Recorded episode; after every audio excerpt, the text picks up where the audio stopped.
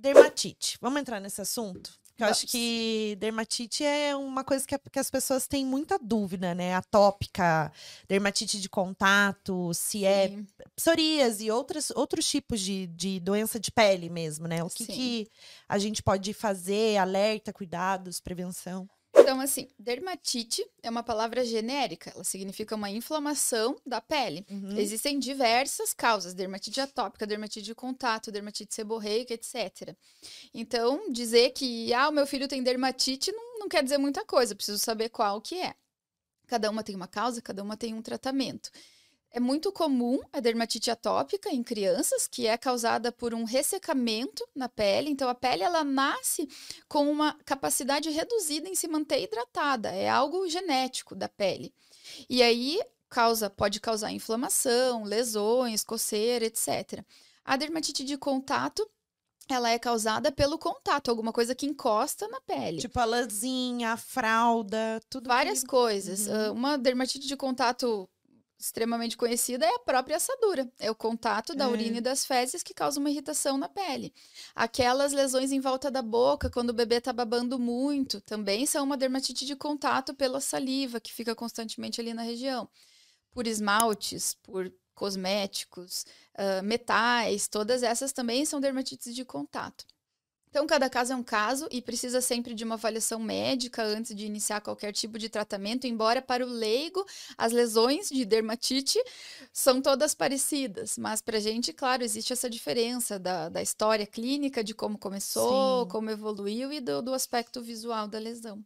Basicamente, os pais, eles têm esse alerta, né? E aí tem os produtos corretos, né? A medicação correta para usar, tanto na boca quanto lá embaixo. A gente sabe que tem vários tipos, né? Inclusive, Isso. As famosas brotoejas, né? Essas Sim. brotoejinhas e tudo que acontece na pele do bebê. Geralmente também da areia, né? Toda essa, essa parte de ressecamento da pele, esses contatos que tem.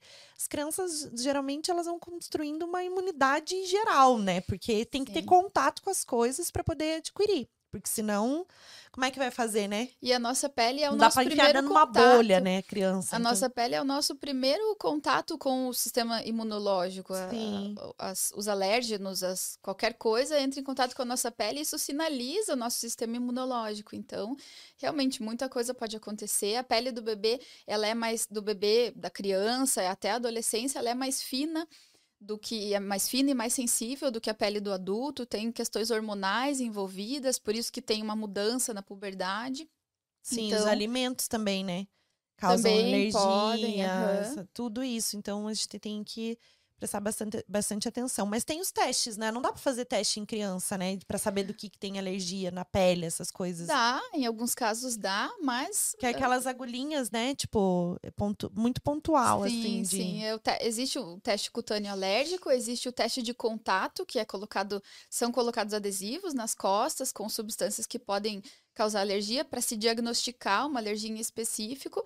É claro que em crianças é um pouco mais difícil essa realização dos, dos testes, mas em alguns casos podem ser indicados sim. O que não é certo, uma família agendar um teste simplesmente para saber se o filho tem alguma alergia. Uhum. Aí não tem evidência científica nenhuma de que seja benéfico, porque pode vir um resultado positivo para alguma substância, mas que não tenha nenhum significado clínico.